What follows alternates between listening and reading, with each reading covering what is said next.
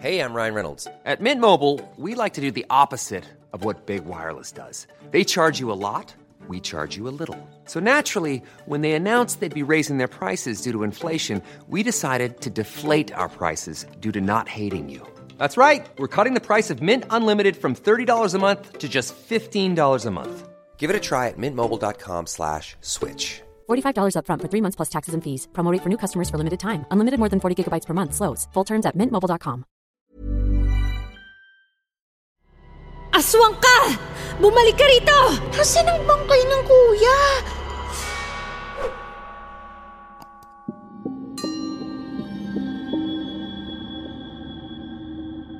Isang mapagpalang gabi, Sir Marville. Ako po'y masugid na taga-subaybay ng inyong YouTube channel na Takip Silim. Tawagin niyo na lang po ako sa pangalang Ravina. 50 anyos na po ako ngayon. At isang nurse dito po sa pampublikong ospital sa aming probinsya. Ang istoryang ibabahagi ko po sa inyo ngayon ay naganap noong 1989. 17 anyos lang po ako noon nang pumanaw ang aking pinsan na si Jericho. At ng mga kapanahunan na yon, naganap ang nakagigimbal kong karanasan sa lamay at libing ng mahal kong pinsan.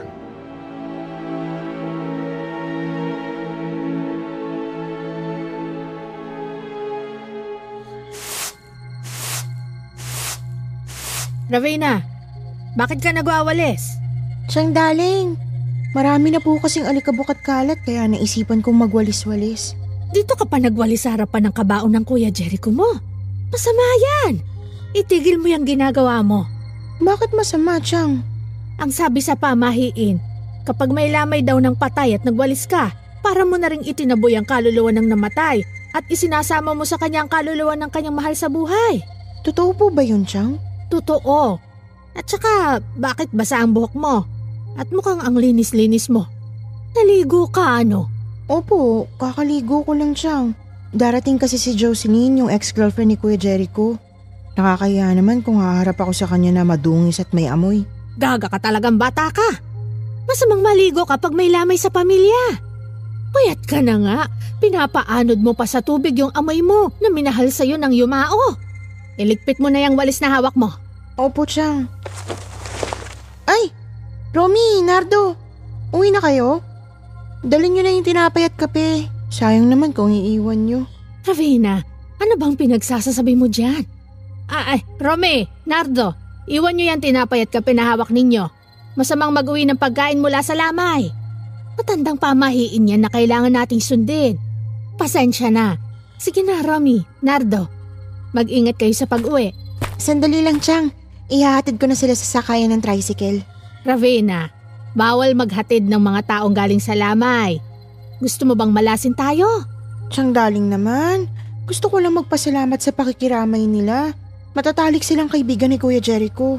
Dapat lang sigurong asikasuhin natin sila maigi hanggang pauwi. Magte-thank you lang po ako saglit. Ay, sus Mariose. Ravina, anong thank you, thank you?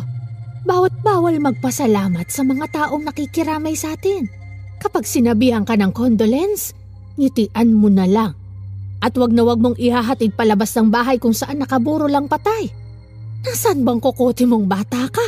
Wala ka bang pinag-aralan? Hindi mo ba alam yun? Chang, wag naman po kayong magalit sa akin. Hindi naman po tinuturo sa eskwelahan lahat ng mga pamahiin na sinasabi niyo. Pasensya na po. Maraming pamahiin ang dapat nating sundin kung ayaw mong malasin tayo pagkatapos ng libing. Gusto mo bang sumunod agad sa anak ko kapag nailibing na siya? Naku, Chang darling, hindi po. Wag naman sana. Pwes, sumunod ka sa mga pamahiin na sinasabi ko sa'yo kung ayaw mong may mamatay sa atin pagkatapos ng libing. Tama ang siyang daling mo, Ravina. Jocelyn! Magandang hating gabi sa iyo, Ravina. Sa inyo rin po, Aling Daling. Inismiran lang ng masungit at istrikta kong tiyahin si Jocelyn. Agad niya akong hinila papunta sa kusina para pabulong na kausapin. Anong ginagawa dito ng babaeng yan? Makikiramay siya sa atin, Chang. Ex-girlfriend siya ng pinsan ko. Wala naman po sigurong masama kung... Masama? Masamang nilalang yung Jocelyn na yan. Nang mga oras na yon ay napansin kong nagsisipagtayuan ang mga nakikiramay sa huling burol ng pinsan ko. Nakatitig silang lahat kay Jocelyn. Nagbubulungan sila habang pulu-pulutong na nagsipag-alisan. Sige ho, aling daling. mauuna na po Alis kami, na ha? po kami. Nakikiramay po kami. Tumakbo ako papalabas ng bahay para pigilan ang mga nagsisipag-alisang mga kaibigan at malapit sa aming nakikiramay. Pero lahat sila, tila takot na takot nang dumating si Jocelyn sa bahay. Ate Lourdes, Romeo, Dimensyo, uwi na kayo? Sandali lang mga kapitbahay. Nagluto ako ng sopas para sa inyo eh. Lolito, Peping, Salve, sandali lang, sayang yung sopas oh. Ay, eh, di po, Mabait na lang po kami para na sa labing. Hindi ko na sila napigilang umalis. Hating gabi noon at simula pa lang ng rurok ng lamay pero nagsialisan na lahat sila. Tanging si Jocelyn na lamang ang naiwan sa loob ng bahay. Nakatayo malapit sa kabaong ng pinsang kong si Kuya Jericho. Nagulat ako nang hinila akong bigla ng tiyahin ko pabalik sa kusina. Tingnan mo! Nakita mo! Nilayasan na tayo ng mga gustong makiramay sa huling lamay ng anak ko. Bakit mo inimbita dito ang Jocelyn na yan? Chang, nakita niya ako kaninang umaga sa palengke na bumibili ng pangsahog sa sopas. Tinanong niya ako kung kailan ang huling lamay. Sinabi kong totoo. Sinabi ko ngayong gabi dahil ililibing na nga bukas si Kuya Jericho. Nagsabi siya na darating daw siya. Gaga ka talaga. Palibhasa sa Maynila ka na lumaki at tumira ng matagal. Wala kang kamuwang-muwang sa mga kaganapan dito sa atin. Ano po bang hindi ko alam tungkol kay Jocelyn Chang? Bakit galit na galit kayo sa akin? Nang buhay pa ang pinsan mong si Jericho, sinabihan ko na iwasan at layuan ng babaeng yan. Matigas ang ulo ng Kuya Jericho mo. Niligawan pa rin kahit na sinabihan ko na siyang magdadala ng malas at gulo yung babaeng yan sa buhay natin. Chang, bakit naman magdadala ng malas at gulo si Jocelyn dito? Hindi lang po mabait at tahimik yan, honor student pa. Kaklase ko yun sa elementary bago ako nag-aral sa Maynila ng high school. Tsaka, galing siya sa angka ng mga Bautista. Mayaman po sila. Mayaman sa kasamaan. Yang Jocelyn Bautista na yan, aswang yan. Anak ng mangkukulam at engkanto. Alam mo ba yun? Siyang natatawa na po ako sa mga pinagsasabi niyo dyan. Paano naging anak ng mangkukulam at engkanto ang isang aswang? Sa ganda ni Jocelyn, mukha ba siyang aswang? Hindi ko napigilan na matawa sa mga pinagsasasabi ng tiyahin ko. Isinilang po ako sa probinsya at nagtapos ng elementarya sa Maynila. Kaya hindi po ako naniniwala sa mga aswang, mangkukulang at engkanto. Para sa akin noon, mga kwentong bayan lang ang mga ito. Mga panakot ng matatanda sa mga makukulit na bata. Gigil na gigil ang tsandaling ko sa akin nang impit akong tumawa. Natigilan lang ako nang makarinig kami ng hagulgol ng isang babae.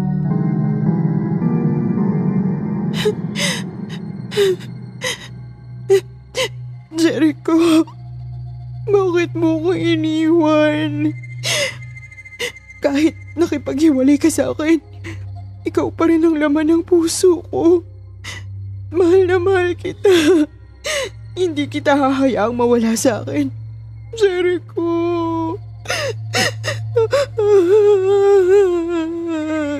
Huwag mong patakan ng luha ang kabaong ng anak ko.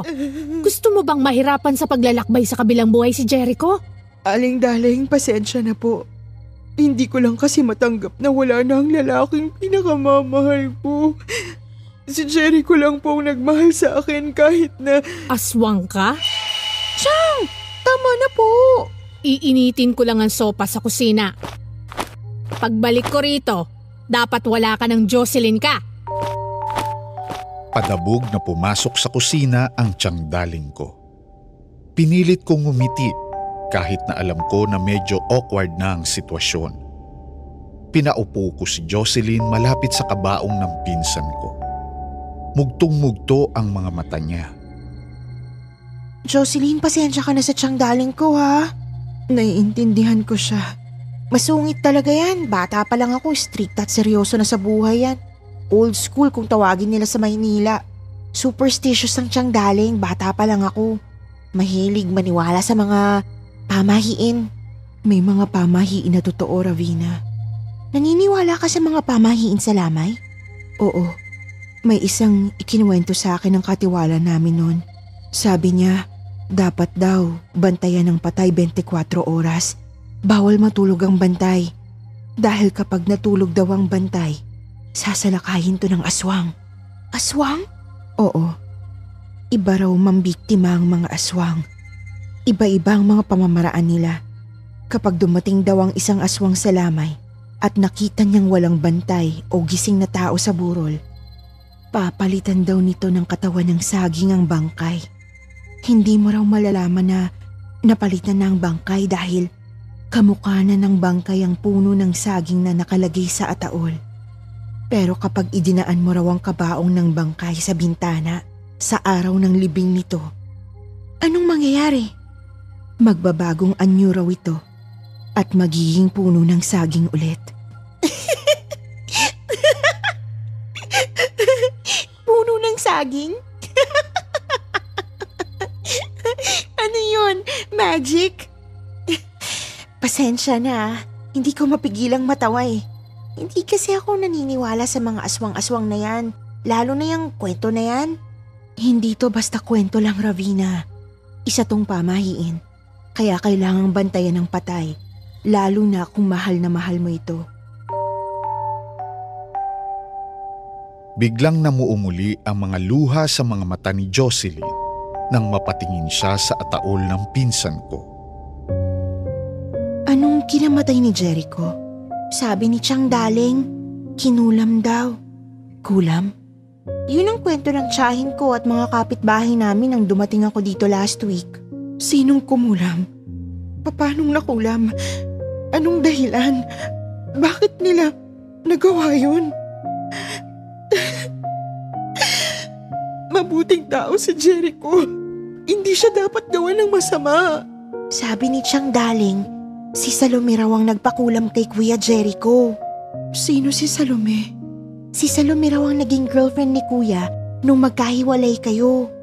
Naging girlfriend siya ng Kuya Jericho mo? Bakit niya kukulamin ang boyfriend niya? Dahil nakipaghiwalay daw sa kanya si Kuya sa hindi maipaliwanag na dahilan. Hindi daw matanggap ni Salome yung pakikipaghiwalay ng pinsan ko sa kanya kaya pinakulam niya. Sabi ni Chang Daling, Lumobo daw ang siya ni kuya matapos ang hiwalayan. Hindi na nakapasok sa trabaho si Kuya Jericho dahil sa bigat ng tiyan niya. Sobrang laki daw ng tiyan ng kuya. Para daw siyang buntis. Naglabasan daw ang mga ugat sa tiyan. Meron daw parang buhay na hayop na kumakagat-kagat sa laman loob niya. Bumubukol yung nilalang na yun sa balat ng tiyan ng Kuya Jericho ko. Parang, parang gustong lumabas. Gustong butasin ang pusod niya. Hindi na nakakain ni hindi nakainom ang pinsan ko simula nun. Inabot ng isang buwan na ganun ang sitwasyon ng pinsan ko. Nangayayat ang kuya Jericho ko hanggang sa nakita na lang siya ng tiyang daling ko isang araw. Nabutas ang siya nito at wala nang laman loob. Impis na impis ang buong katawan. Nagkalat daw ang tubig sa buong papag hanggang sa sahig. Walang dugo ang katawan ni kuya. Butot balat na lang siya nung matagpuan siya ng tiyang daling. Patay na. Diyos ko. Paano naman nakakasiguro ang tiyang daling mo na si Salome nga ang nagpakulam sa kuya mo? Gabi-gabi raw na nagpapakita sa labas ng bakuran nitong bahay si Salome. Nakasilip, nagmamatsak, nakakulay itim na bestida. May dalang itim na kandila at garapon na puno ng bawang. Nagtitirik daw to ng kandila sa labas ng bakuran. At sa tuwing susugurin daw ng siyang daling ko si Salome, bigla na lang daw tong naglalaho sa dilim Hating gabi raw kasi kung dumadalaw si Salome. Biglang natakot si Jocelyn nang mapatingin sa labas ng malapad na bintana ng bahay. Napatayo siya at dumungaw sa labas. Tinakpan niya ang ilong niya. Hindi siya makahinga. Tumayo ako at tiningnan ang sinisipat niya. Ra- Ravina, may babaeng nakatayo sa labas ng bakuran. May dalang kandila. Tingnan mo. Nakikita ko. Agad akong pumunta sa bungad ng makipot na pintuan ng bahay ni Chang Daling. Ate! Anong kailangan nila? May inilapag na garapon ang babaeng nakaitim sa lupa bago nito itinirik ang hawak nitong kandila sa lupa. Mabilis itong naglakad papalayo. Hinabol ko siya.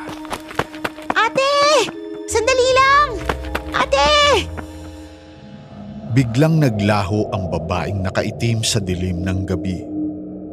Napalingon ako sa bahay nang makarinig ako ng malakas na kalabo. Parang may puno na natumba sa lupa.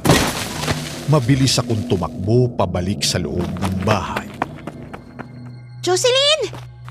Jocelyn! Anong ingay na yun? Jocelyn? Nasaan ka?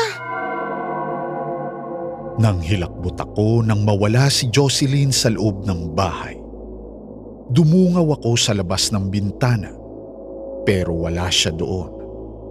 Pumasok ako sa nag-iisang silid ng bahay pero wala doon si Jocelyn. Hinanap ko siya sa loob ng kusina pero wala rin siya doon. Chang! Chang, daling gising! Hmm. Huh? Sunog na yung sopas na iniinit nyo. Ha? Punyeta! Nakatulog ako. Ay, Diyos ko. Nandyan pa ba yung buwisit na babaeng bisita mo? Si Jocelyn? Hindi ko na nga po makita eh. Anong hindi mo makita? May nakita kasi akong babaeng nakaitim na nagtirik ng kandila sa labas ng bakuran. Pinuntahan ko para kilalanin yung babae pero mabilis na lumakad papalayo eh. Si Salome. Sigurado kayo? Mabilis na lumabas ang tiyangdaling papunta sa bakuran. Hindi ko na siya sinundan pa dahil naagaw ang atensyon ko nang biglang gumalaw ang kabaong ng pinsan ko. Natakot ako pero buong tapang akong lumapit sa ataol. Sinilip ko ang pinsan ko na nakahiga sa kabao. Nakaramdam ako ng kakaibang kaba nang mapansin kong parang nangitim ang balat ng pinsan ko. Hindi ko alam kung dala ng sobrang puyat pero iba ang tingin ko sa mukha niya. Mas naging kulubot ito at tuyot na tuyot. Ravina, matulog ka na. Ako nang magbabantay sa anak ko hanggang mag-umaga. Hindi ko na ikwinento pa sa tiyahin ko ang nakita ko. Sumapit ang kinabukasan. Araw ng libing ng pinsan ko. Napuno ng mga tao ang buong bakuran ng Tiangdaling. Lahat sila makikipaglibing. Apat na lalaki mula sa funeraria ang nagsimulang magtanggal ng mga ilaw at bulaklak na nakatayo sa paligid ng ataol ng pinsan ko. Pagkatapos noon ay isinara na nila ang takip sa muka ng kabaong at binuhat na nila ito papalabas ng bahay. Sa hindi inaasahang pagkakataon, hindi magkasya sa makipot na pintuan ang kabaong ng pinsan ko.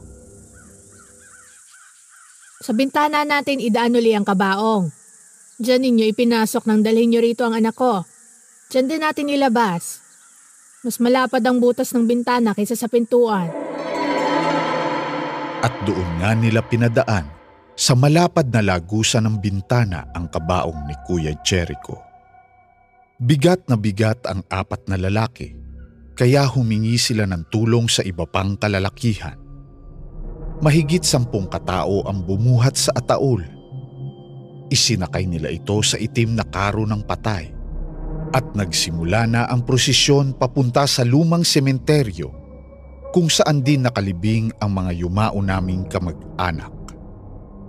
Nang dumating kami sa puntod kung saan nakahanda na ang hukay na paglilibingan ng pinsan ko, ay may napansin akong babaeng nakaitim na bestida at belo na nakatayo sa ilalim ng puno sa hindi kalayuan.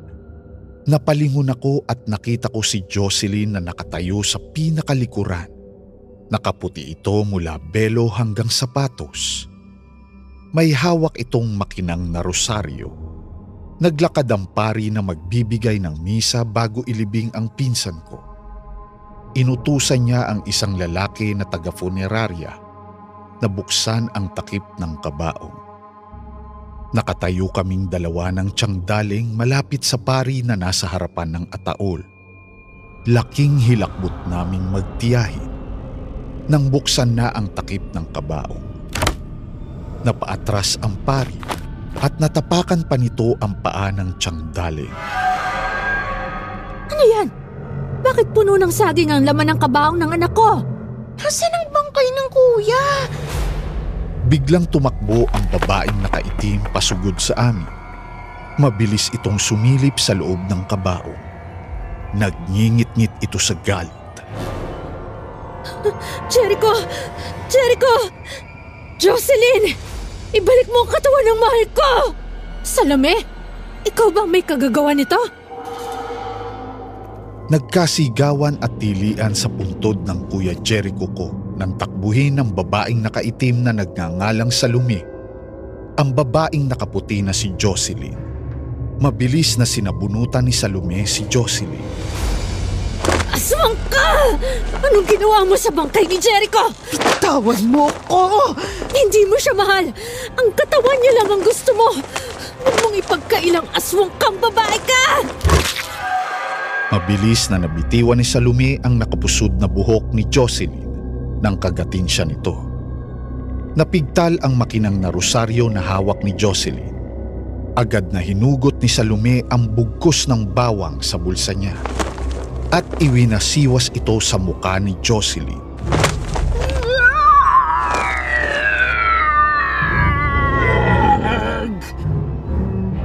Napasigaw si Jocelyn at parang mabangis na hayop na tumakbo papalayo. Aswang ka! Bumalik ka rito! Papatayin kitang aswang ka! Hanggang sa huli, gusto mo pa rin sa'yo mapunta ang lalaking mahal ko? Oo, ikaw ang minahal niya at hindi ako. Pero minahal mo ba siya? Hindi mo siya minahal, Jocelyn. Gusto mo lang siyang lapain at ialay sa angka ninyong puro aswang. Hindi ako titigil sa pagbabantay. Tandaan mo, isang araw, ako ang papatay sa'yo. Tulad ng pagpatay mo kay Jericho! Anong ibig mong sabihin, Salome? Si Jocelyn ang sumalakay kay Jericho ng gabing nahuli ako nang dating sa bakuran ninyo, Aling Daleng. Gabi-gabi akong nagbabantay sa labas ng bahay ninyo dahil alam kong gusto siyang patayin ni Jocelyn. Si Jocelyn na mukhang birhen sa panlabas, ngunit demonyo naman ang kalooban. Halimaw ang babaeng yan. Ang nanay niya ang kumulam kay Jericho. Ang ina niyang mangkukulam ang nagpalobo sa tiyan ng anak ninyo. Pero si Jocelyn ang lumapas sa kanya. Siyang bumuta sa tiyan ni Jericho at kumain ng lahat ng laman loob niya. Si Jocelyn ang may gawa nun. Kaya kung galit kayo sa akin, dahil pinagbibintangan ninyo akong nagpakulam sa anak ninyo, nagkakamali po kayo. Ako ang naging bantay ninyo sa loob ng isang buwan na nagkasakit ng malala si Jericho. Hindi makapasok sa bahay ninyo si Jocelyn dahil dala ko palagi ang benditadong kandila at garapon ng bawang na pamatay sa tulad niya. Isang aswang. Salome, mahal na mahal mo nga ang pinsan ko. Salome, nasa ang bangkay ng anak ko? Nasa na si Jericho? Hindi na namin nalaman ang kasagutan sa tanong na yon. Hindi natuloy ang paglilibing dahil hindi naman inililibing ang puno ng saging. Hindi na nakita pang muli si Jocelyn Bautista sa lugar namin magmula noon. Lalong kumalat sa buong probinsya ang katotohanan na pamilya sila ng aswang. Hindi na rin nakausap pang muli ng tiyangdaling si Salome. Si Salome na pinagbintangan niyang nagpakulam sa pinsan ko. Ang chismis, lumipat daw ito sa ibang probinsya at doon na nakatagpo ng mapapang asawa. Nakakalungkot man isipin na hindi na nakita pa ang bangkay ng pinsan ko, ay pinilit ko pa rin ang tiyahin ko na sumama sa akin sa Maynila para doon na manirahan kasama ko. Pero tumanggi siya. Ayon sa mga kamag-anak namin, mag-isa na lang na naninirahan sa bahay ang tiyang daling. Palaging malungkot, palaging nag-aabang sa muling pagsalakay ni Jocelyn si Jocelyn Bautista na isa palang tunay na aswang. Maraming salamat po kwentong takip silim. Magandang gabi po sa inyong lahat.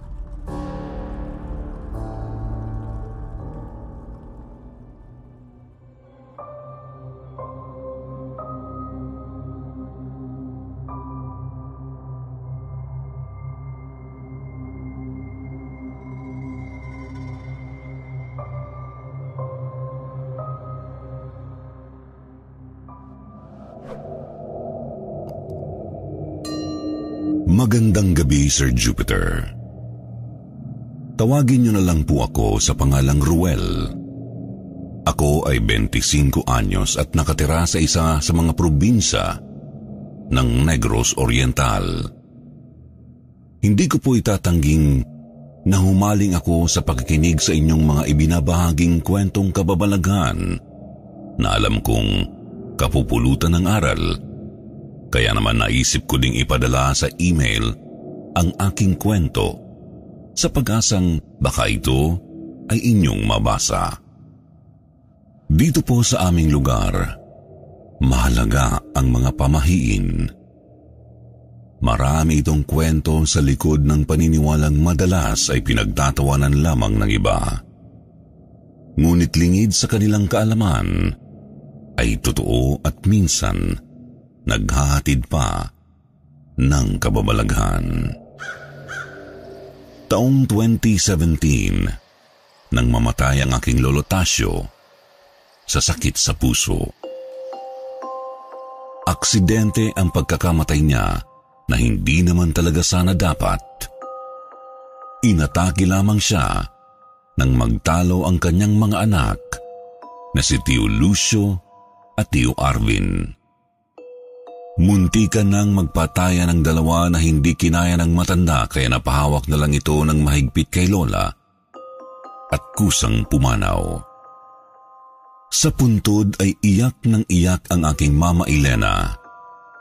Hindi niya matanggap na namatay si Lolo dahil sa kagagawan ng dalawa kong tiyuhin. Hindi niya matanggap na nag-away ang dalawang kapatid nang dahil lamang sa mana. Hindi sa nagmamayabang, may lupain si Lolo dito sa Negros, Sir Jupiter. May kalakihan iyon at ito ang pinag-aagawan ng dalawa kong tiyuhin. Si Mama bilang bunsong anak ay napilitang umuwi dahil sa trahedya. Pinagharap sila ng abogado para ipaalam kung sino ang magmamana sa mga lugar na nakatakda para sa kanila.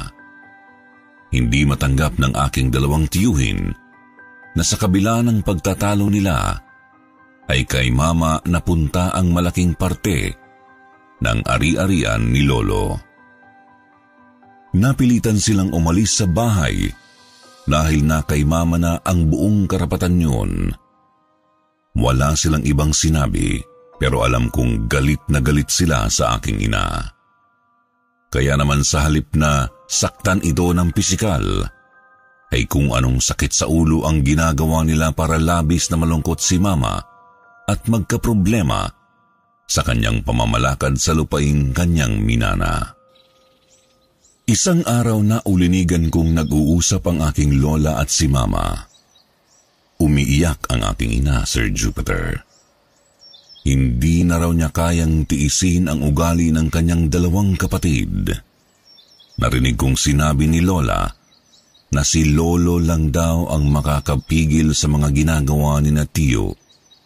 Dalawin lang daw ito ni Mama at magiging ayos na ang lahat.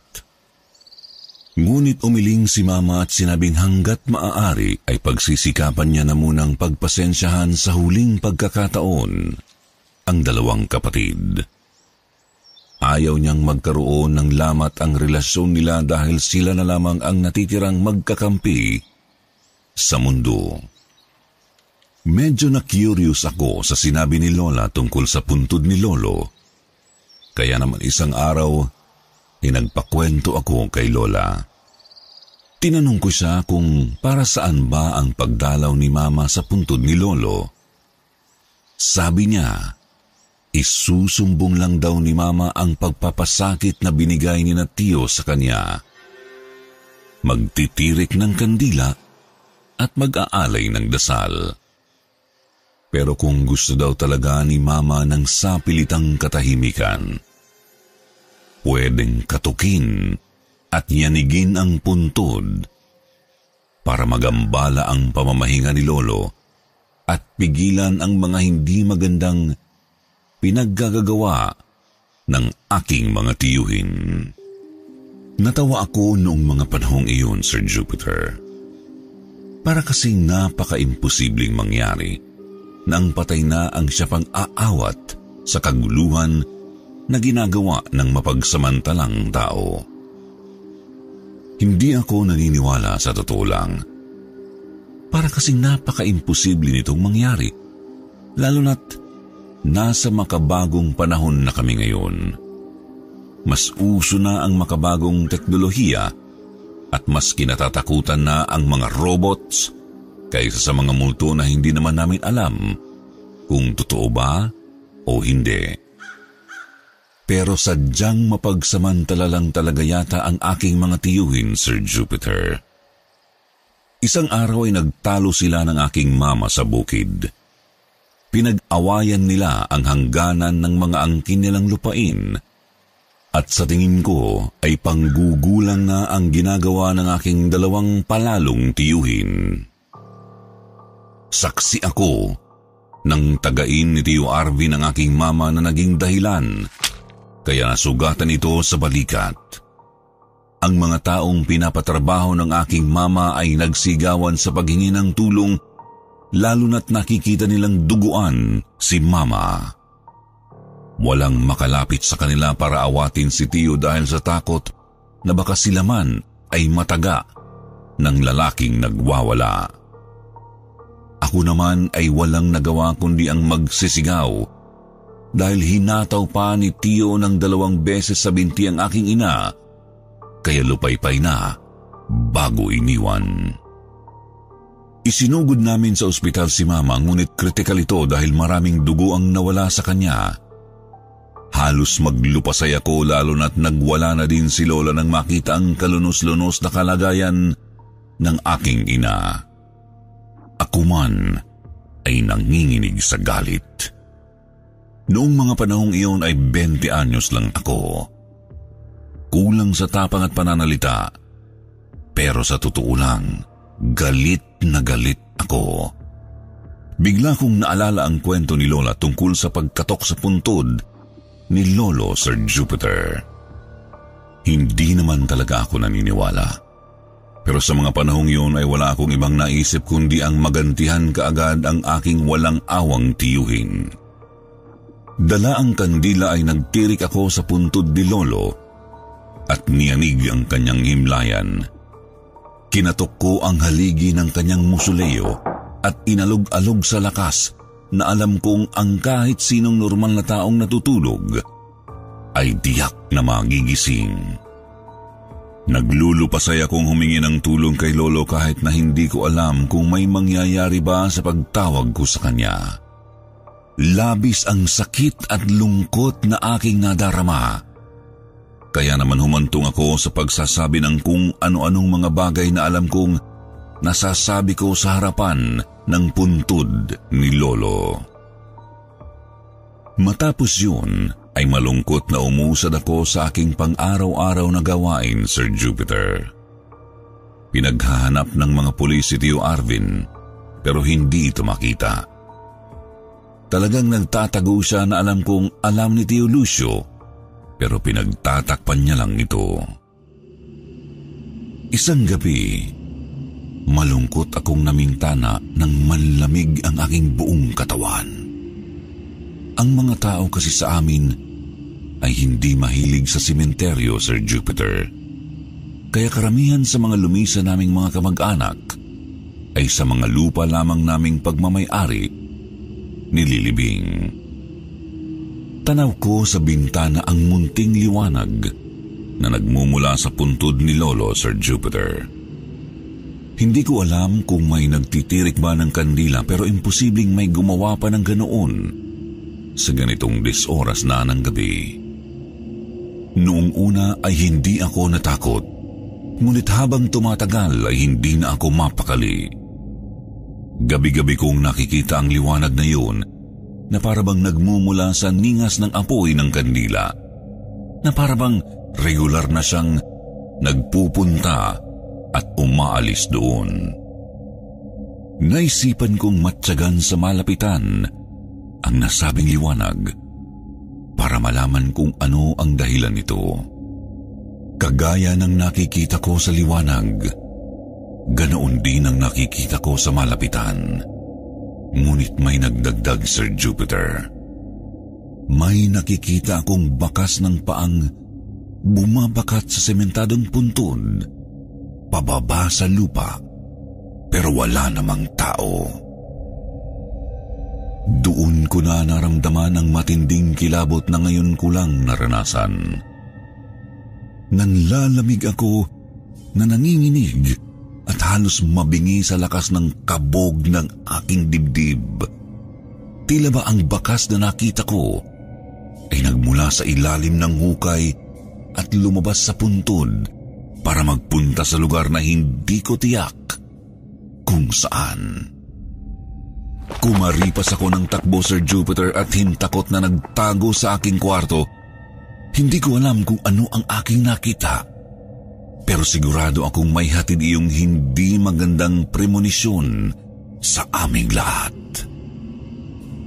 Gabi ng Agosto, 2018, nang makarating sa amin ang isang nakahihindik na balita.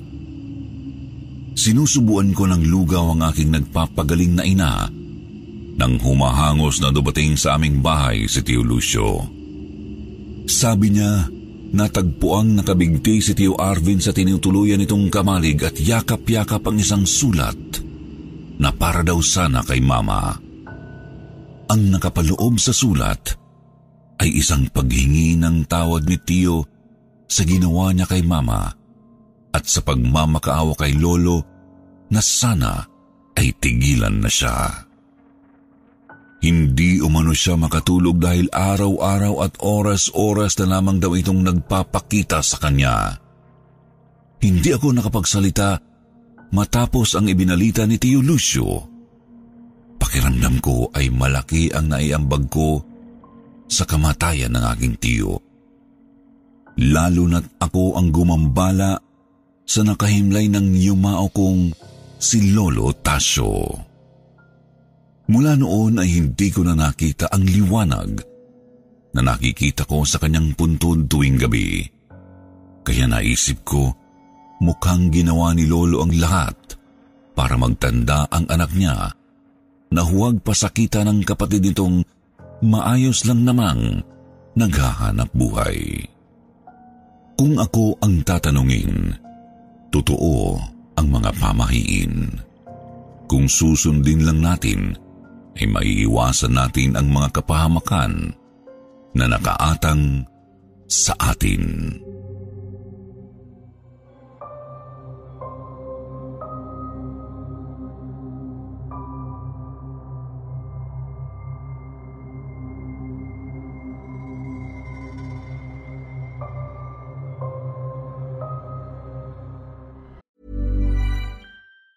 Hey, it's Ryan Reynolds, and I'm here with Keith, co star of my upcoming film, If, only in theaters, May 17th. Do you want to tell people the big news?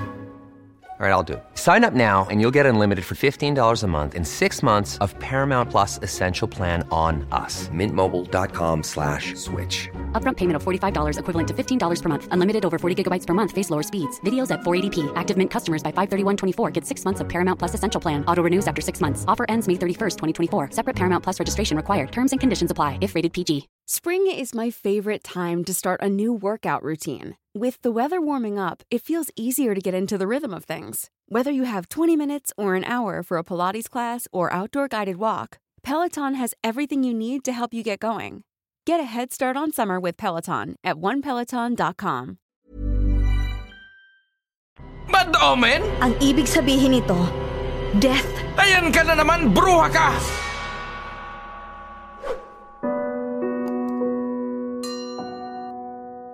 Magandang gabi po.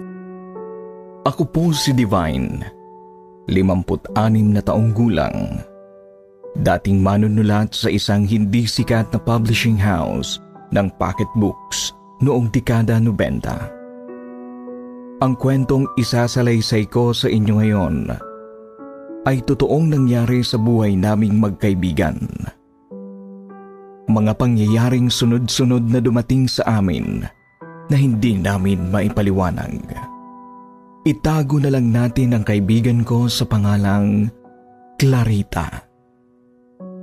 Mga bata pa lang kami ay malikot na ang imahinasyon ni Clarita. Marami siyang mga pinaniniwalaan na para sa akin ay hindi normal para sa lahat ng tao. Maaga siyang namulat sa astrology, numerology, feng shui, tarot card reading, at kung ano-ano pang superstitious beliefs. Pareho ang aming paaralan na pinasukan simula elementary hanggang college.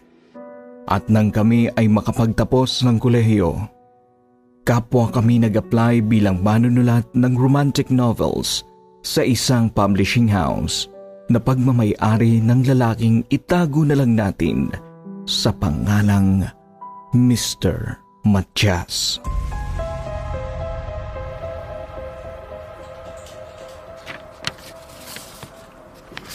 Clarita, romance ang genre natin sa publishing house na ito. Love story, hindi horror. Ano na naman itong pinagsusulat mo dito sa nobela mo? Isang single maiden, exotic Filipinang lumaki sa Sikihor na may alagang itim na pusa na hindi nakatagpo ng lalaking magmamahal sa kanya dahil binabantayan siya ng mga elementals na tanging yung pusa niyang itim lang ang nakakakita. Ano to? Kagaguhan! Basura ito! Kagaguhan? Bakit, sir? Ano po bang mali sa naisulat ko? Lahat! Mali lahat ng sinulat mo! Ang target market natin ay mga babaeng desperado na magkaroon ng boyfriend. From age 14 to 60 years old. Mga babaeng desperada na magmahal at mahalin ang kalalakihan. Mga babaeng mahilig sa romansa. Hindi mga babaeng nag-aabang ng horoscope at nagpapahula ng kapalaran nila. Hindi mga mangkukulam, aswang o nililigawan ng inkanto. Hindi yon ang target market natin, Clarita. Hindi tayo dapat nananakot, nagbabanta o nanghuhula sa mga nobela na pinapublish natin. Hindi ka si Nostradamus, hindi ka propeta, at hindi ka Diyos para magsulat ng mga mangyayari sa hinaharap. Naiintindihan mo ba? Love story po yung sinulat ko, hindi po horror. Baka hindi nyo lang naintindihan yung sinulat kong scientific terms, kaya hindi kayo makarelate. Hindi ako tanga! Kitang-kita ko kung paano batuhin ni Mr. Matias si Clarita ng vase sa ulo. Mabuti na lang at nakailag ang kaibigan ko at tumama ang babasaging vase sa malaking salamin na nakasabit sa kabilang dingding ng opisina. Basag ang salamin. Nagkalamat ito sa gitna pero hindi nabiyak. Nakadikit pa rin ito sa dingding na sementado. Mr. Matias! Ano? Ang salamin! Nabasag po ninyo! Kasalanan mo ang lahat! Sir, alam niyo po ba na Ano? Kailangan niyo pong ipatapon kaagad ang basag na salamin sa dingding. Nakadikit sa dingding yan, gaga! At bakit ko naman gagawin yon? Alam mo bang mas mahal pa yan kesa sa tatlong taong sweldo mo rito sa publishing house ko? Kung hindi dahil sa kabubuhan mo sa pagsusulat, hindi ko yan mababasag! Sir, masamang babala po ang basag na salamin. Alam niyo po ba yon? Bad omen! Bad omen? Ayan ka na naman, bruha ka! Talagang hindi ka titigil sa mga superstitious belief mo, no? Pitong taon ng kamalasan ng kahulugan ng basag na salamin, Mr. Matias. Ito ay isang babala na nagsimula ng kamalasan sa buhay ninyo. Lumayas ka sa harapan ko ngayon din! Sir, makinig kayo sa akin. Kailangan niyong ipatanggal agad ang basag na salamin. Bad omen ang ibig sabihin niyan. Kailangan niyong mag-ingat, Sir Matias. Leche! Baliw! Layas! You're fired! Po? Gulat na gulat ako sa narinig ko mula sa boss namin. Nasa labas ako ng opisina pero dinig na dinig at kitang kita ko sa transparent na glass wall ang galit niya kay Clarita. Hindi rin makapaniwala si Clarita na tinanggal siya sa trabaho dahil sa basag na salamin na hindi niya naman kagagawan. Luwaang kinuha ni Clarita ang mga gamit niya at mabilis na lumabas ng opisina. Pagkalipas ng halos isang buwan, nagmamadali akong pumunta sa bahay ni Clarita isang umaga. Sandali! Sino ba yan? Clarita! Buksan mo tong pinto! Oh, Divine! Anong ginagawa mo dito? Hindi ka pumasok? Nasunog ang publishing house kanina madaling araw. Ha? Ang masaklap nito, kasama si Mr. Matcha sa natupok ng apoy. Divine, nagsasabi ka ba ng totoo? Patay na si Mr. Machas. Ligtas ang lahat ng empleyado. Siya lang ang namatay. Ano?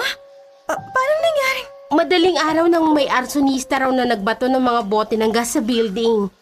Bigla na lang nagliyab ang lahat ng floors Nakatakbo mga nagpupuyat na writers. Pero si Mr. Machas, tulog na tulog sa opisina niya. Nakalak pa raw ang pinto, kaya hindi siya magising ng mga assistants niya. Ah, Diyos ko! Ang nakakakilabot pang balita, Clarita. Sabi ng mga bumbero na rumisponde, yung salamin sa dingding na bato, nandun pa rin hanggang ngayon. Hindi pa rin nababasag ng tuluyan. Pero ang bangkay ni Sir Machas, abo na!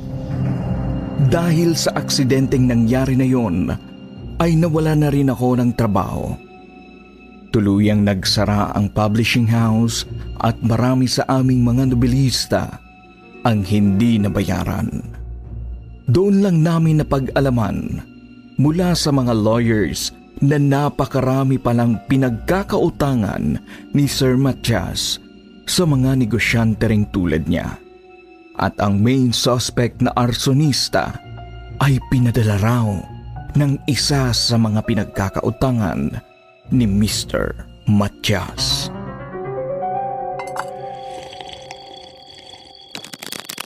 Yun ang sabi ng mga baraha, Divine. Tingnan mo tong card na to, oh. Itong tarot card na ito nagpapatunay na patapon ng kayamanan ni Sir Matias. Maraming pumapasok na yaman, pero hindi siya marunong mag-manage ng pera ng kumpanya. Full-time manguhula ka na ba ngayon? Seryoso ka ba, Clarita? Kailan naman kita niloko? Tingnan mo naman tong tarot card na to, oh. Ang ibig sabihin nito, death o kamatayan. Yung basag na salamin, sinyalis na yon na mamamatay si Mr. Matias. Naagapan niya sanang kamatayan niya kung pinatanggal niya agad yung salamin sa dingding. Totoo ba ang pamahiin na yun? Hindi yun pamahiin, Divine. Magkaibang pamahiin sa bad omen. Ang omen ay isang babala, isang senyales. Maaring good, pwede ring bad. Parang luck? Parang karma. Pwedeng good, pwedeng bad. Ganon din ang omen. Naalala mo pa ba yung kuya Topper ko? Yung kuya Topper mo na nagtrabaho sa Kuwait? Yung kuya mong nawawala? Oo, si Kuya Topper. Panganay kong kapatid na hindi na umuwi ng Pinas. Naaalala ko pang mukha niya. Matangkad siya, di ba? Kulot ang buhok niya. Malamlam ang mga mata. Maputi. Mukha siyang nerd. Bakit? Naaalala ko kasi noon. Huling Pasko niya sa Pinas bago siya magtrabaho sa Kuwait. Niregaluhan ko siya ng malaking wall clock na may alarm. Imbis na matuwa, nagalit sa akin at itinapon yung malaking clock na regalo ko sa kanya. Malamang. Alam mo bang ibig sabihin nun? Kapag nagregalo ka ng orasan sa taong mahal mo? Ano? Para mo na rin inurasan at tinaningan ang nalalabi niyang oras at panahon dito sa mundo. Kamatayan ng kahulugan nun. May dalang bad omen yung ginawa mo sa kuya topper mo. Pero bata pa ako noon. At saka hindi ako naniniwala sa mga omen na yan. Wish ko lang na mahanap niyo pa ang kuya topper mo. 20 years na eh, walang communication. Parang malabo na. Tinanggap na rin namin sa pamilya. Huwag kayong pakasisiguro. Hindi natin alam ang twist ng istorya. Hindi tayo nagsusulat ng romance novel dito, girl ah. Ano ka ba? Topas? Kakakahul mo dyan. Gabi na, oh. Magre-reklamo na naman ng mga kapitbahay natin. Baka may tao sa labas. Galit na galit yung kahul niya eh. Di mo ba naririnig? Sandali nga, Divine. Titingnan ko lang. Topas! Tinutopa ka na namang aso ka, ha? Sino ba yung kinakaulan mo dyan sa dilim?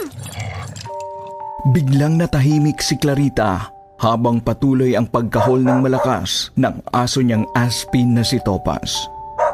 Tumayo ako sa kinauupuan ko sa sala at pinuntahan ko silang mag-amo sa pintuan. Nadatnan kong nakatitig si Clarita sa gate. Kahol ng kahol si Topas. Hindi ito mapalagay sa pagsampa sa gate. May tao pa dyan? May bisita ako, Divine. Bisita? Oo. Eh wala namang tao sa gate. Hindi siya tao. Isa siyang presensya. Presensya? Oo. Presensya. Parang multo o kaluluwa. Isang espiritu. Maaring isang anghel. Anghel? Hindi ako naniniwala sa mga anghel, Clarita. Si Kuya Topper, siya ang naniniwala sa mga anghel. Yun ang pakiwari ko, Divine. May bumibisita sa akin gabi-gabi. Biglang tumakbo si Topa sa ilalim ng puno at mabilis itong naghukay ng lupa. Nagmamadali itong makagawa ng malalim na hukay sa ilalim ng puno na nakatanim sa bandang likod bahay, malapit sa puno ng mangga. Topas, tama na! Itigil mo yan! Bakit naman? Natural lang naman sa aso na maghukay. Lalo na sa mga playful na aso. Hindi mo alam ang sinasabi mo, Divine. Topas! Hindi ka ba titigil sa kahuhukay mo dyan, ha? Mabilis na kumuha ng walis tambo si Clarita at binambo sa ulo ang alaga niyang aso. Pinaghampas niya ito na parang maliit na batang nakagawa ng matinding kasalanan sa magulang niya. Clarita, hoy! Huwag mo naman saktan si Topas. Maawa ka naman sa aso. Bad dog! Bad dog ka, Topas! Bad! Nature na nilang maghukay. Para sa patay. Ha? Alam mo bang bad omen ang mga asong naguhukay ng lupa?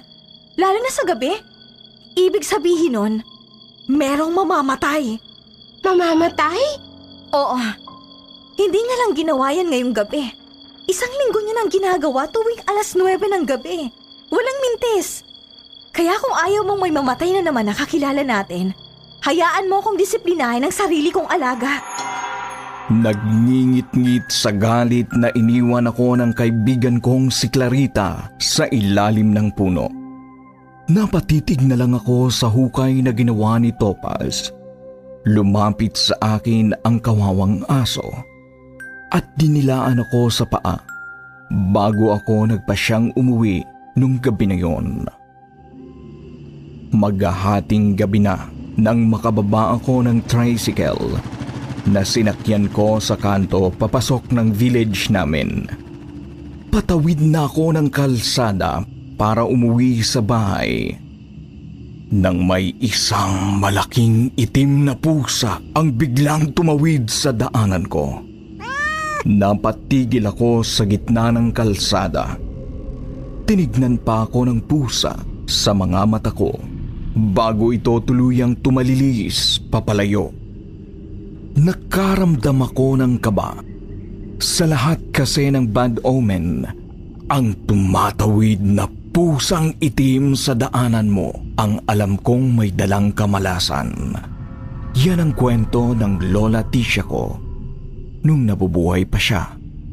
Pero naglakas loob akong umuwi sa amin Madilim ang daanan paakyat sa bahay. Pero nilabanan ko ang takot hanggang sa... Surprise! Kuya Topper! Nanlaki ang mga mata ko nang makita ko ang kapatid kong lalaki na halos 20 years nang hindi umuwi mula sa abroad. Nakaupo siya sa tumba-tumba ng lola Tisha namin at himas-himas ang isang itim na pusa. Ito yung pusa na nakita kong tumawid sa gitna ng kalsada kanina. Kuya! Ngayon lang ulit tayo nagkita tapos iiyak ka pa. Hindi ba dapat matuwa ka? Ang tagal nating hindi nagkita. Halos 20 years ka naming hinanap. Pero wala kami nakuha balita mula sa iyo sa Kuwait. Kumusta ka na? Oh, sandali. Paano ka nakapasok sa, sa bahay? A- alam ba nila tatay na nandito ka? Sinulatan mo ba sila na uuwi ka na? Ano? Pa- paano ka nakarating dito? Kuya Topper, miss na miss ka na namin. Oh, iiyak ka na naman. Huwag ka na nga umiyak. Nandito na ako. Pinag-uusapan ka lang namin ni Clarita kanina. Sila tatay bang nagpapasok sa'yo dito? Kuya, ang tagal mong nawala. Akala namin matagal ka nang... Patay? Hindi ako nakakibo. Tumayo ang panganay kong kapatid na si Kuya Topper at pumasok sa loob ng banyo. Hindi ko maiwasang hindi mapatitig sa kanya. Hindi nagbago ang itsura niya. Parang hindi siya tumanda. Napatitig lang ako sa kanya habang papasok siya ng banyo. Maya-maya pa ay nilapitan ako ng itim na pusa na himas-himas niya kanina. Marahan itong pumulupot sa mga paa ko. Kiniskis nito ang ulo niya sa bukong-bukong ko. Marahan kong dinampot ang pusa at kinarga ito. Umupo sa tumba-tumba kung saan nakaupo si Kuya Topper kanina. Pagkatapos ay binulungan ko ang pusang itim. Akala ko magdadala ka ng malas sa buhay ko nang tumawid ka sa daan ko kanina. Natakot ako sa iyo. Mali pala ako. Ikaw bang nagdala sa Kuya Topper ko dito sa bahay? Lumipas ang tatlumpung minuto. Pero hindi pa rin lumalabas si Kuya Topper sa banyo. Tahimik ang buong kabahayan. Nagsimula na akong mag-isip ng kakaiba. Kuya Topper? Walang topper na sumagot mula sa loob ng banyo. Kinabahan ako Nilapag ko ang pusang itim sa sahig at marahan kong tinungo ang pintuan ng luma naming banyo. Kumatok ako. Kuya, ano bang ginagawa mo dyan? Naliligo ka ba o... Kuya Topper? Kuya? Biglang bumukas nang marahan ang pintuan ng banyo. Nakasindi ang ilaw sa loob pero wala doon ang panganay kong kapatid. Wala siya sa loob ng banyo. Kinilabutan ako. Kuya Topper, nasan ka ba? Kuya! Huwag kang magbiro ng ganyan. Nagtatago ka ba? Kuya! Bigla akong napalingon sa sala at nagtayuan lahat ng balahibo ko nang makita kong puno ng halos trentang iba't ibang uri ng pusang itim ang buong bahay namin. Tahimik ang mga ito na nakatitig sa akin. Nanlalaki ang mga umiilaw nilang mata.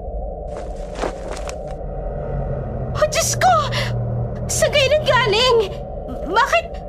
Paano kayo nakapasok sa bahay Binuksan namin? ko ang lahat ng mga ilaw sa buong kabahayan para hanapin ang Kuya Topper ko. Pero hindi ko siya natagpuan sa buong kabahayan.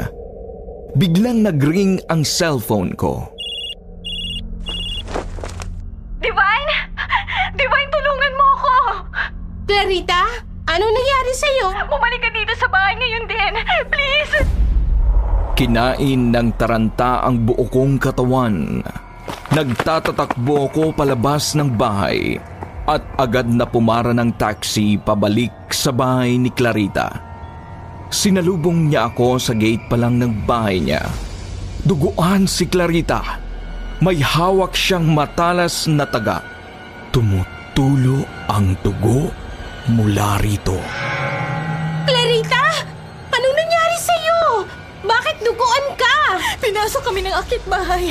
Dalawang lalaking anik na magnanakaw. Ha? A- Anong ninakaw nila sa'yo? Sinaktan ka ba nila? Bakit duguan ka?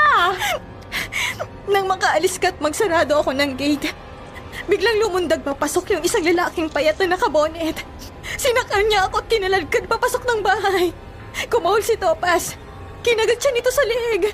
Pero malakas yung lalaki. Winasiwas niya ang aso ko. Nakawala ako. Tumakbo ako sa kusina para kunin itong taga. Doon lumabas ang isa pang lalaking matangkad na malaki ang pangangatawan. Dinamba ako at pilit na pinagsamantalahan. Diyos ko! Sumigaw ako. Humingi ako ng saklolo na tulungan niyo ako. Tapos bigla ko na lang nakita si Topas na sinakmal sa braso yung pangalawang lalaki. Galit na galit si Topas. Tinadyakan si Topas ng dalawang lalaki at humampas ang ulo ng aso ko sa dingding. Doon ako lumaban. Pinagtataga ko sila sa braso at leeg. Hindi sila nakalapit sa akin.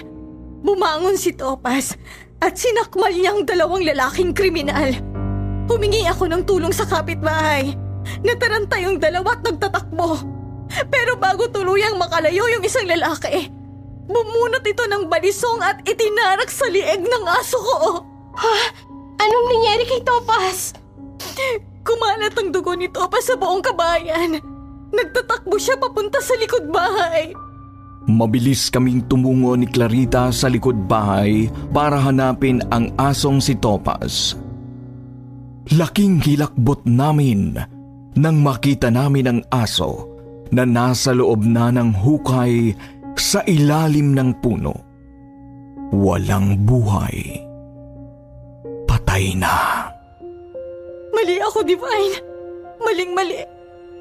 Sabi nung isang lalaki, matagal na nilang minamanmanan itong bahay. Kaya pala kahul ng kahul ang alaga ko tuwing alas 9 ng gabi. Dahil naaamoy na niya ang mga akyat bahay sa labas ng bakuran. Isang linggo na pala silang nagmamanman. At ang okay na yan? Inihanda ni Topaz ang hukay na paglilibingan ng katawan niya. Alam niya, Divine. Alam niya nang mangyayari ang lahat ng kamalasang ito. Mali ka, Clarita. Mali ka. Walang sino mang makakapagbigay ng kaulugan sa mga kaganapan sa paligid natin. Kundi ang Diyos lang. Ang kuya Topper ko, nasa bahay siya kanina. Hinatid siya ng mga pusang itim sa bahay. Maniniwala ka ba? Dapat ko bang bigyan ng kahulugan yon? O sadyang nakatadhanang magbalik siya para tuluyang magpaalam? Hindi ko alam, Divine. Tama ka. Diyos lang ang may alam. Maraming mga pangitain ang nagsisilbing senyales o babala sa atin para sa paparating na kaganapan na maaaring maganda, masaya o kahindik-hindik at kakilakilabot. Pero kung tutuusin, tayo lang ding mga tao ang nagbibigay ng kahulugan sa mga bagay na ito. Ang buhay ay sadyang mahiwaga. Hindi mo alam at kalkulado ang lalim at misteryong hatid nito. Hindi lahat malalaman mo. Marami pa ring tanong na hanggang ngayon ay walang sagot.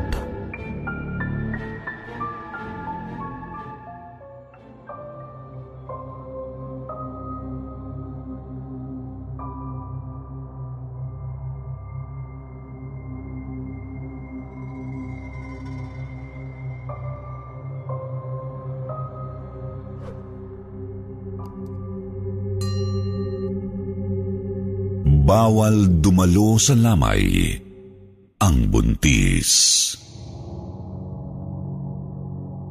Magandang gabi, Sir Jupiter. Tawagin niyo na lamang akong Alma. 25 anyos. Ang kwentong ibabahagi ko po sa inyo ay nangyari noong 2015 sa isang probinsya sa Negros Occidental. Nainganyo po akong ibahagi sa inyong channel ang aking kwentong kababalaghan sa pag-asang baka kapupulutan ito ng aral ng inyong suking tagabakinig. Gusto ko pong sabihin na hindi naman masama ang maniwala at sumunod sa mga pamahiin. Minsan kasi may mga pangyayari sa ating mundo na kahihirap paniwalaan at ang tanging kaya lamang natin gawin ay magdasal at tawagin ang may kapal. Isa po ako sa inyong mga bagong subscribers at umaasang sana mabasa ninyo itong aking kwento. Alam ko pong masyado ng common ang karanasan kong ito dahil kung pag-uusapan ng mga pamahiin, marami na ang may kabisado niyon. Kadalasan naririnig natin ito sa ating mga lolo at lola, lalo na kapag napagawi tayo sa probinsya.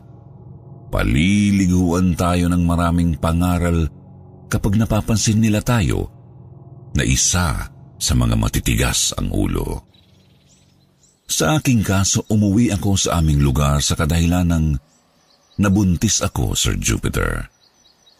Pero hindi ito pinanagutan ng aking nobyo. Sa madaling salita ay pinaasa at niloko lang ako, Sir Jupiter. Masakit man ang sinapit ko ay wala akong nagawa kundi harapin ang sitwasyong kinasusuungan ko. Inamin ko sa aking nanay ang nangyari at gayon na lang ang tuwa ko nang tanggapin niya ako sa kabila ng pagdadala ko ng kahihiyan sa aming pamilya. Tinanggap ako at pinagsabihang hindi namin nakokontrol ang kapalaran na darating sa amin. Magpasalamat na lang daw ako at may pamilya akong masasandalan sa oras ng kagipitan. Kaya naman, sa kabila ng pagiging buntis ay nagsikap ako na makatulong kina nanay at tatay sa pagditinda ng gulay, Sir Jupiter. Ito kasi ang iginabubuhay namin. Araw-araw akong nasa pwesto namin sa palengke. Hindi naman ako nabuburyong dahil palagi akong dinadalaw ng kababata kong si Marcelino. Siya ay isang scholar na sa Baguio naman nag-aaral. Medyo maalwan ang buhay nila. Nakakabili ng anumang gusto nila at nagagawa kung ano ang kailangan nilang gawin. Madalas siyang maglagi sa aming pwesto dahil nagkataon na sem break noon at wala silang pasok. May hitsura si Marcelino. Maputi at mahilig din sa burloloy. Sabi niya, gusto niyang maging ninong sa anak ko oras na maisilang ko ang sanggol. Natuwa naman ako, Sir Jupiter. Tiyak na galante si Marcelino sa kanyang panganay na inaanak. Madalas ko siyang sawayin na huwag magsusuot ng alahas kapag nagpupunta sa palengke. Masyado naman kasi itong agaw pansin at natatakot ako na baka ma-hold up nga siya kapag hindi pa niya binago ang ganoong na kagawian niya. Isang araw, gayon na nga lang ang pagkasindak ko nang makarating sa akin ang balitang na hold up nga sa kabilang kanto si Marcelino. Ang masaklap pa ay pinagkatuwaan siya ng mga adik. Binugbog, sinaksak at pinatay. Saka kinuha ang lahat ng alahas na suot niya, pati cellphone at pera. Iniwan siyang duguan at naghihingaluna. na. Nadala naman siya sa ospital ng mga taong nagmamalasakit pero masakit isiping hindi na siya nakaabot pang buhay doon. Halos maglupasay sa kaiiyak ang kanyang mga magulang. Sino ba naman ang hindi? Gayong magtatapos na sana sa kolehiyo ang kababata ko sa taong iyon. Napakasayang ng buhay niya. Bata pa siyang namatay at hindi man lang niya nagawa ang lahat ng gusto niya sa buhay. Nang ilamay siya ay mahigpit akong pinagbawalan ng aking mga magulang na magpunta sa bahay ni na Marcelino. May pamahiin kasi si nanay na bawal daw dumalo sa lamay ang mga buntis. Kapag tinatanong ko naman ang aking ina, ay tumatahimik lang ito at ayaw sumagot. Hindi na din ako nakipagdebate sa kanila at nanahimik na lang. Basta itinanim ko sa aking isipan na hindi pwedeng basta na lang palagpasin ko ang pagkakataong ito. Kapag aalis na si nanay, ay susunod ako pero hindi ako magpapakita sa kanila. Sa likuran ako dumaan habang sila naman ay magkasama ni tatay. Gamit ang flashlight, ay tinaluntun ko naman ang daan sa kabilang ibayo para masigurong mauuna ako kina nanay at tatay. Nagsuot ako ng malaking damit at nagdala ng luya at bawang sa aking bulsa. Dito kasi sa amin ay balot ang aming lugar sa mga pamahiin, Sir Jupiter. Maraming bawal at hindi pwedeng gawin. Pero ilan naman sa mga ito ay sinusuway ko lalo na't alam kong importante ang gagawin ko. Saka na ako matatakot sa mga aswang na kahit buntis ako, ay naglalakad pa din ako sa daan kahit dis oras na ng gabi. Iilan lang ang tao nang makarating ako, kaya nagmamadali akong lumapit sa kabaong ni Marcelino. Naaawa ako sa kanya dahil hindi niya pinakinggan ang sinabi kong huwag basta-basta maglalakad ng nakaalahas dahil maaari itong maging mitsa ng buhay ng isang tao. Matagumpay kong nadalaw si Marcelino at inilihim ko ito sa aking mga magulang. Tiyak na papagalitan nila ako sa ginawa kong pagsuway sa aming pinaniniwalaang pamahiin. Matuling lumipas ang ilang buwan. Hindi ko na namalayang malapit na pala ang kabuwanan ko, Sir Jupiter. May 19, 2015, ng alas 8 ng gabi, nang magsimula akong makaramdam ng pananakit ng aking tiyan. Hindi ko alam kung manganganak na ba ako, pero naihanda ko na din naman ang kakailanganin para sa paglabas ng aking sanggol. Si nanay ay aligagana samantalang si tatay naman ay lumakad para sunduin si Aling Rusing na kumadrona. May kalayuan ang bahay nito, kaya maaga pa lang ay umalis na siya at baka raw mapaanak ako nang wala sa oras.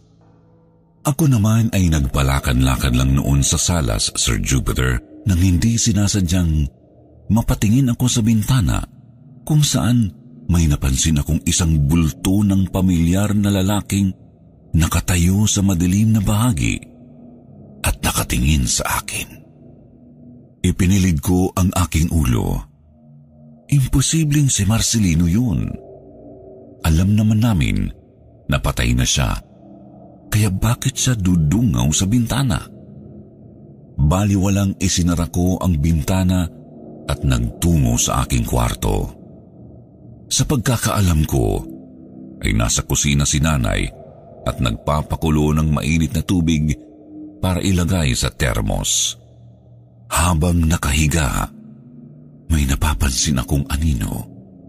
Pasilip-silip sa aking higaan na parang nakikipagtaguan sa akin. Bumalikwas ako ng bangon at dumagundong sa kaba ang aking dibdib hindi ko naiisip noong mga panahong iyon na baka minumulto ako. Kinabahan lang ako, pero hindi naman ako natakot.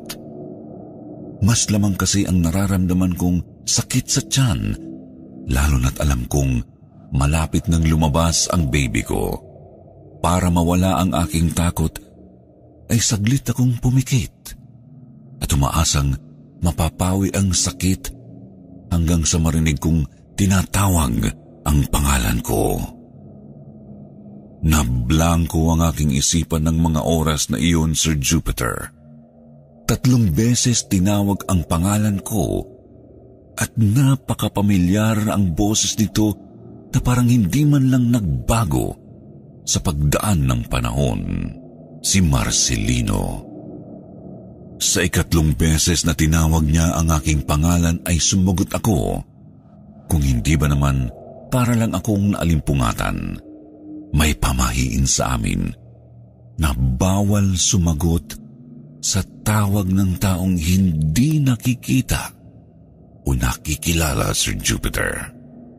Hindi ko alam, pero nabalisa ako. Lalo na nang sunod-sunod na ang pagtigas at pagsakit ng tiyan ko hanggang sa sumabog ang panubigan ko ay nataranta na ako. Mabuti na lang dumating kaagad sina tatay at aling rusing kaya naalalayan nila ako. Habang umiiri ako ay hindi ko gaanong napapansin ang mga sinasabi ng kumadrona Sir Jupiter. Walang halong biro, imbis na sinanay at aling rusing lang ang nakaalalay sa akin ay gayon na lang ang sindak na aking nadarama nang makitang nasa likuran si Marcelino at walang kangiting-iting nakatitig sa akin. Sigurado akong siya yun, Sir Jupiter, pero itim ang mga mata niya. Walang kabuhay-buhay. Nararamdaman kong kahit hindi siya nagsasalita ay tinatawag niya ako dahilan para mapatigil ako sa pag-iri at biglang dadalawin ng antok. Narinig kong lumingon si Aling Rosing kay nanay at nagtanong kung may lamay ba akong napuntahan noon na naging dahilan kung bakit ako inaantok sa panahon ng pag-iri. Pumasok kaagad si tatay at iniabot ang lalagyang may pausok na ginupit na telang mula daw sa damit ni Marcelino. Hindi ko na namamalayang noong mga panahong nakikita ko si Marcelino ay natataranta na pala ang aking mga magulang para dalhin ako sa ospital. Nakalabas na daw kasi ang sanggol pero bigla ang umaakyat ang dugo ko sa ulo dahilan para muntikan na akong mamatay. Mabuti na lang at naagapan nila ang nangyari at nailigtas ako.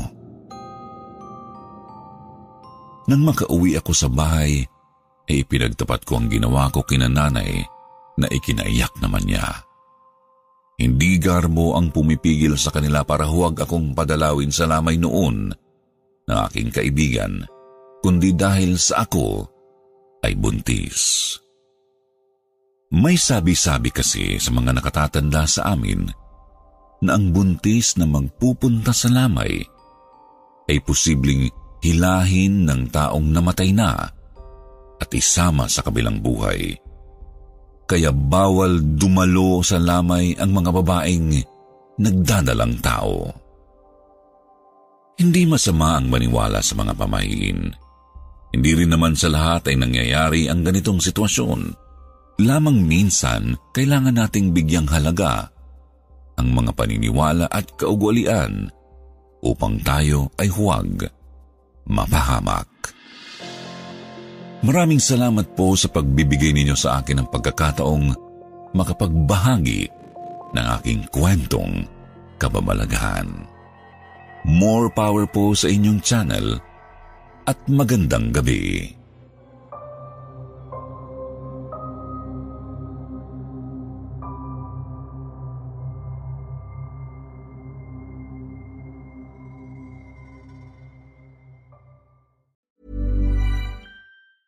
Planning for your next trip? Elevate your travel style with Quince. Quince has all the jet setting essentials you'll want for your next getaway, like European linen, premium luggage options, buttery soft Italian leather bags, and so much more. And is all priced at 50 to 80% less than similar brands. Plus, Quince only works with factories that use safe and ethical manufacturing practices. Pack your bags with high-quality essentials you'll be wearing for vacations to come with Quince. Go to quince.com slash pack for free shipping and 365-day returns.